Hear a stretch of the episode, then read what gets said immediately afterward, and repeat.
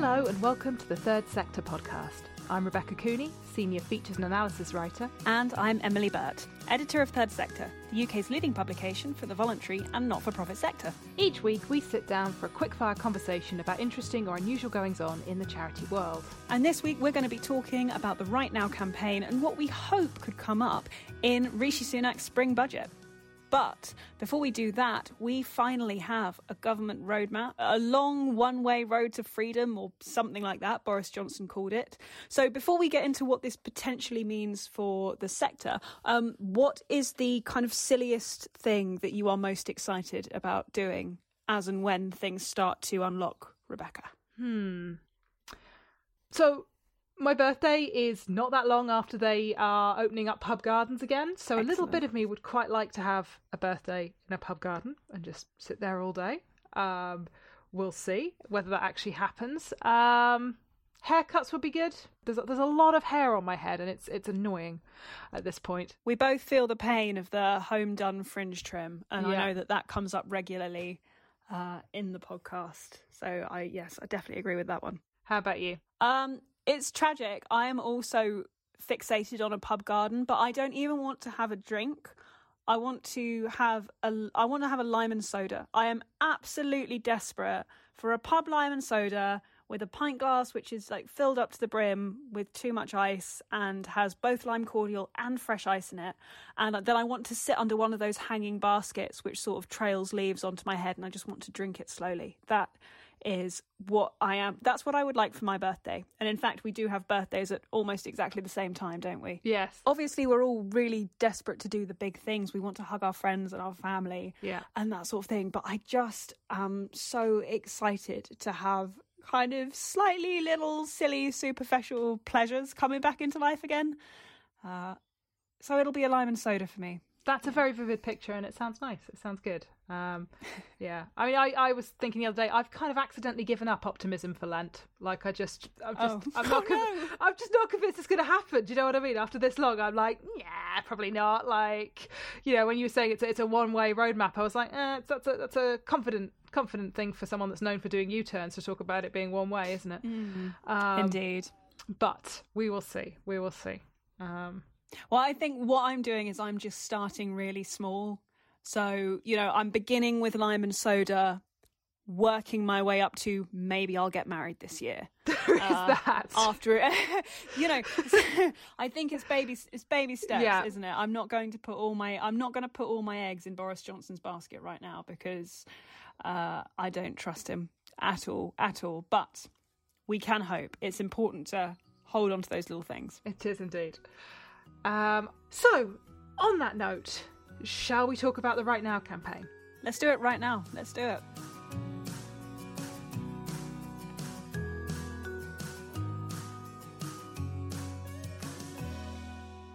So, as we mentioned on the podcast last week, the Right Now campaign is the newest evolution of 2020's Everyday Counts. Can you remember when it was Everyday Counts?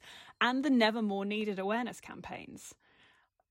I I was um, looking up Never More Needed, and I was going back and looking over our reporting from that last April, and I was just like, oh my gosh, yeah. Before Never More Needed, there was also Everyday Counts, um, which was pre the emergency funding pack. It was pre the emergency funding pack, but tellingly, some of the money is still not been delivered. So it feels like that message didn't really hit home, unfortunately. Um, Absolutely, but these campaigns were set up in the early days of the pandemic to call for emergency funding for the voluntary sector in the face of a huge anticipated fall in income.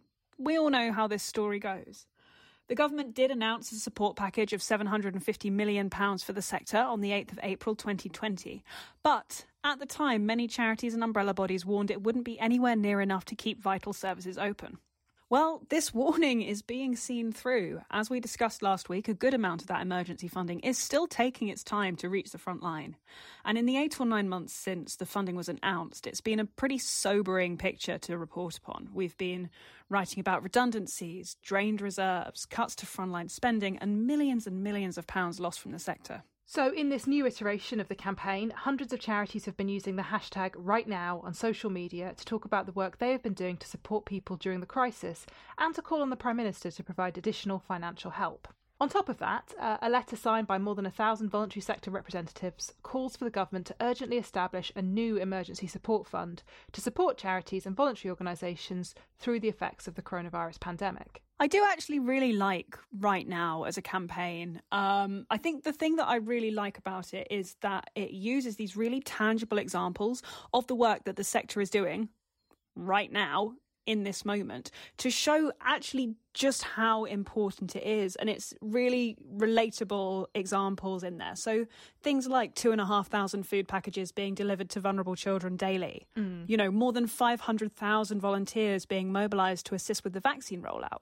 It's all about those vaccines at the moment. And the NHS I'm not saying the government, because actually the vaccine rollout is not about the government. It is the NHS which is doing this extraordinary mobilisation and rollout, but it's also being supported by charities. It's voluntary organisations who are out there.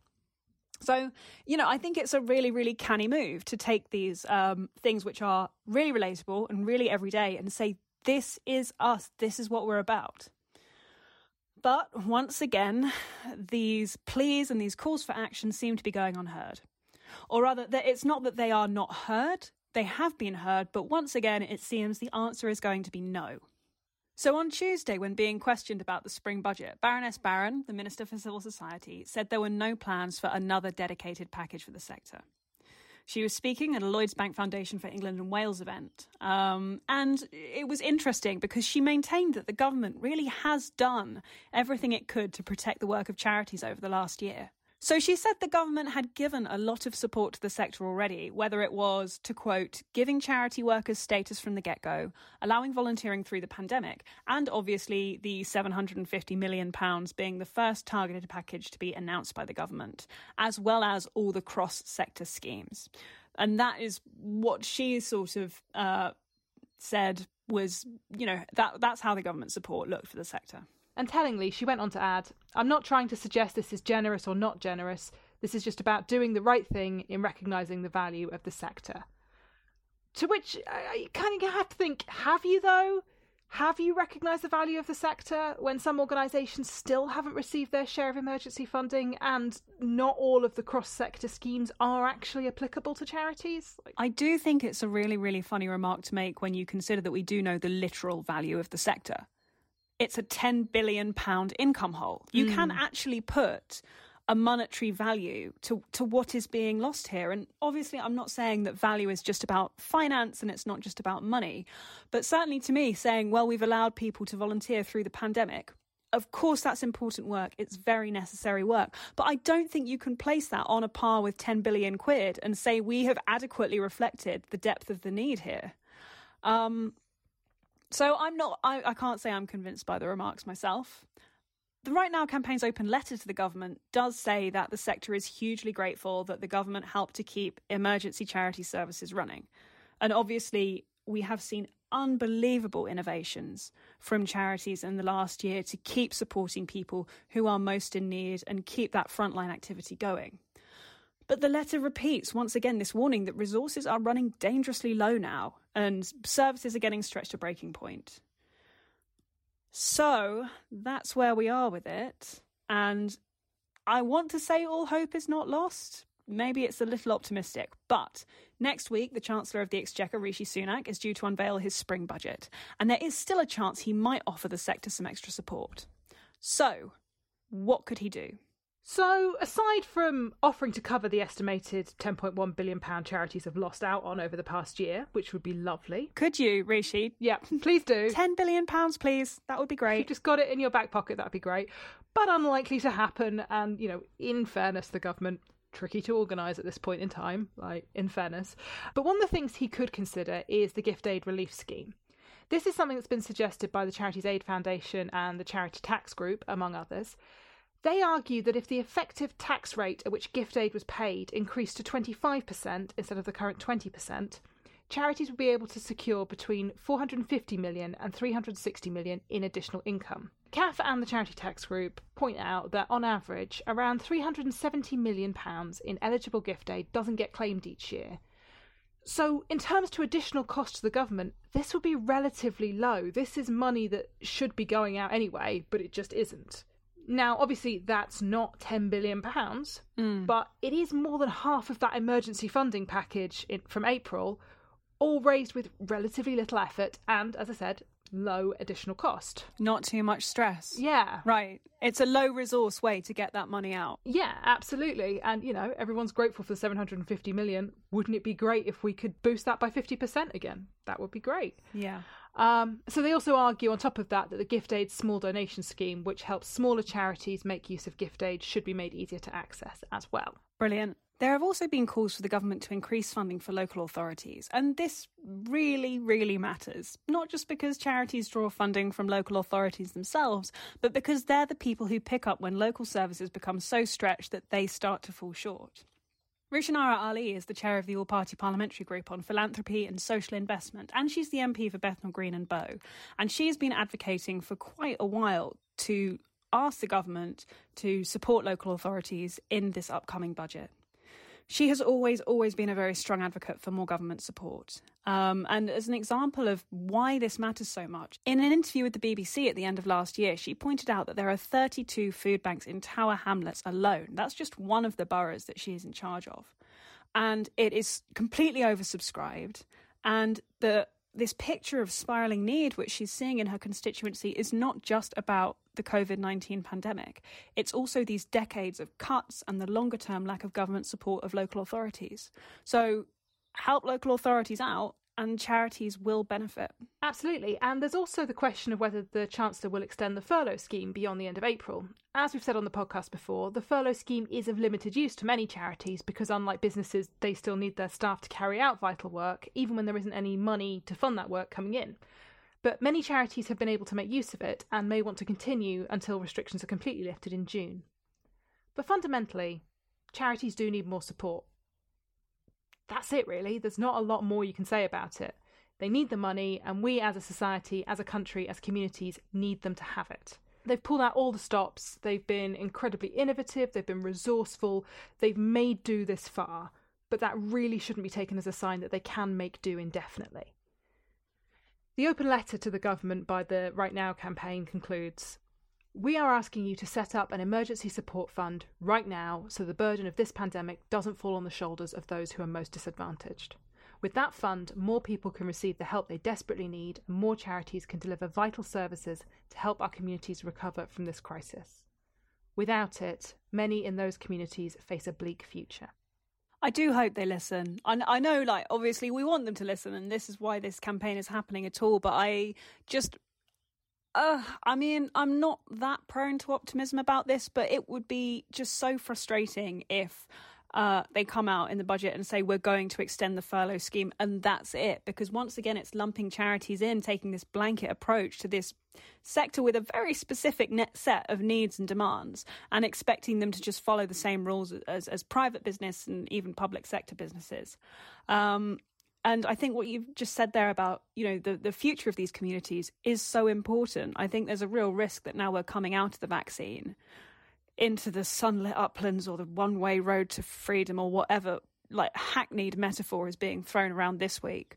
Um, there's a real temptation that people will just think, well, it's going to be over by June, so it's fine. But the need and the disadvantages and the people who have been harmed in any number of ways by this pandemic, that is going to continue long into the future. That need is not about to disappear once you reopen society again. Absolutely. And as we've discussed on the podcast before, while there is a fair amount of ignorance within the general public about exactly the vital role that charities play in holding society together, I'm kind of at the point now where I refuse to believe that policymakers and politicians don't understand the vital role that charities are playing.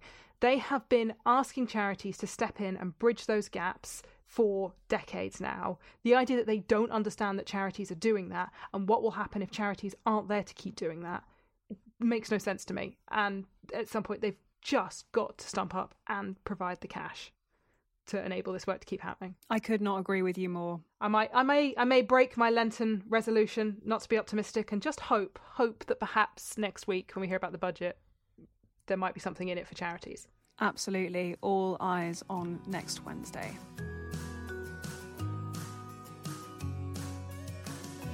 Each week, we are bringing you a mini coronavirus care package, a good news story that we've spotted in the sector. So, Rebecca, what do you have for us this week? So, this week I've got two stories, both on subjects very dear to my heart. So, uh, first up is the news that charity retailers were not as badly hit as the rest of the high street in the final quarter of last year, new figures indicate. Oh, brilliant. Yeah, right? And it's not a completely rosy picture. Obviously, there was they did take a bit of a hit. But um, so these figures uh, are actually only focusing on October and December because non-essential shops like charity shops weren't able to open in November. But the stats from the accountancy firm BDO, produced with the Charity Retail Association, found that like for like sales in charity shops were down by 19.2% in October compared with the same period in 2019, partly due to additional lockdown measures being put in place at the end of the month, uh, and so on. So then in December, the figures showed that like for like sales among charity retailers were down 26.2%, compared with 31.4% fall across the rest of the high street. So these figures are from the Charity Retail Sales Tracker, which includes sales changes reported by a group of charity retailers representing about 4,000 stores. So it's not a great picture, but it's not you know that is definitely positive it's not terrible yeah and i guess it's it, it, it's maybe suggests that um, where people were going out and shopping again, um, or where they were going out, you know, they were going to charity shops because there is, I think there is a public awareness that we need to be kind of doing good and, and um, you know, supporting people. So maybe it is something to do with the fact that when people were shopping, they were thinking, let's, you know, go to charity shops. They need all the help they can get um, and try and, and try and boost them. Yeah. I mean, also with all the clear outs people have been doing during lockdown, once there's got to be some good bargains going. Completely. So the Charity Retail Association estimated in November that the second lockdown, which took place in England that month, would cost charity retailers at least 28 million pounds in lost shop revenue. So still not a completely cheery picture, but it does suggest shoppers are champing at the bit to get back to charity shops when reopening happens. And speaking of champing at the bit, which brings me on to my second story and my pun for the uh, week. I'm making a game of this now. Your pun. I think we should start playing weekly third sector podcast bingo. and the first person to spot Rebecca's terrible pun of the week, uh, I don't know what you win.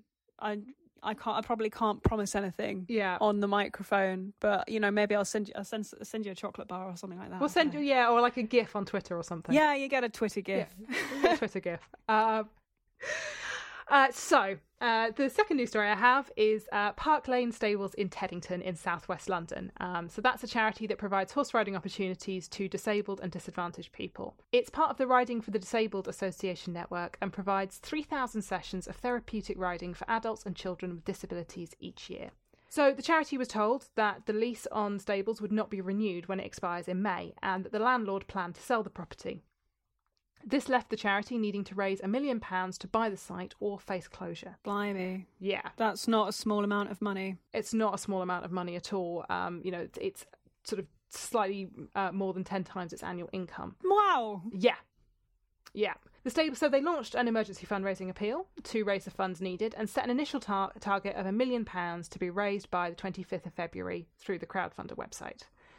So, it raised more than 1.2 million pounds in two months to secure its future, and as I say, that's that's almost 10 times its annual income. Um, but it did come pretty down to the wire. The charity needed to raise almost £500,000 in the final week of its campaign, so half of its target in the final week. But after the story was featured on BBC Breakfast last week, it received a flood of donations over the next 24 hours. And beat its target. That's amazing. Yeah, it's so good. And comedians Rory Bremner and Rob Brydon were among the celebrities who backed the campaign. It's now set itself a revised target of 1.5 million and hopes to use any extra funds to purchase additional land for its 23 horses to graze and to build a secure arena that could be used for RDA riding and carriage driving sessions. So, good news story.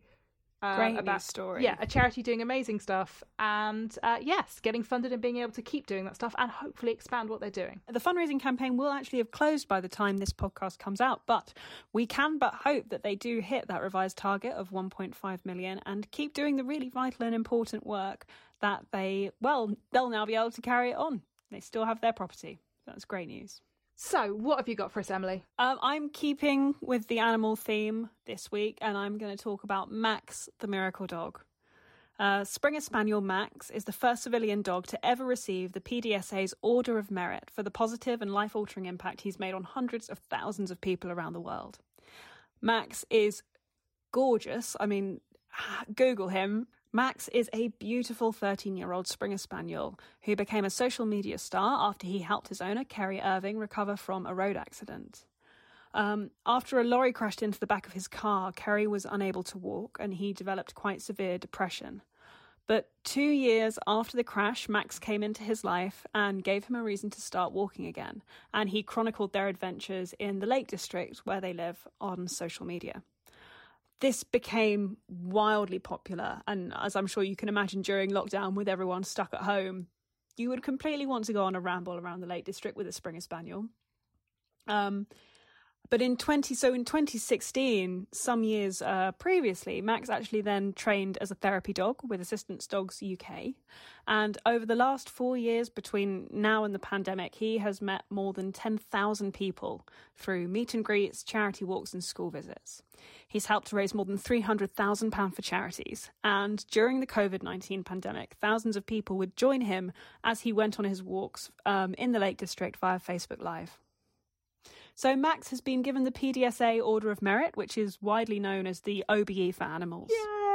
Um, he's got a little medal. Yay. I can't get enough of the fact that he has an actual physical medal that he wears around his neck. um, so the award is usually reserved for police horses or for search and rescue dogs, and Max is in fact the first civilian dog to ever be given the honour. Just 32 outstanding animals, dogs and horses, have been recognised for their work since 2014 when the award was set up. So Max is another very good and a very worthy boy to join their ranks. Oh. So I would like to say a massive well done to Max. Yeah, he's a very good boy. Because when you said uh, initially, like, oh, he's helped tens of thousands of people, I was like, oh, okay, through social media. But he's actually met more than 10,000 people. Like, he has. He's a very well socialized dog. That is that is impressive. That is impressive. I don't think I've ever met ten thousand people. Yeah, I'm not. I'm not sure I haven't. And, and, to be honest, after this year, I'm not sure I could cope with that concept actually too well. Uh, so well done to Max. Well done to Max. May he wear his medal proudly. So that's all from us this week. We'll be back with another episode soon, so make sure you subscribe to this, the Third Sector podcast, on your favourite podcast app to be the first to know about it. Until then, I'm Emily Burt. And I'm Rebecca Cooney. And our producer is Lindsay Riley at Rethink Audio. We'll see you next week.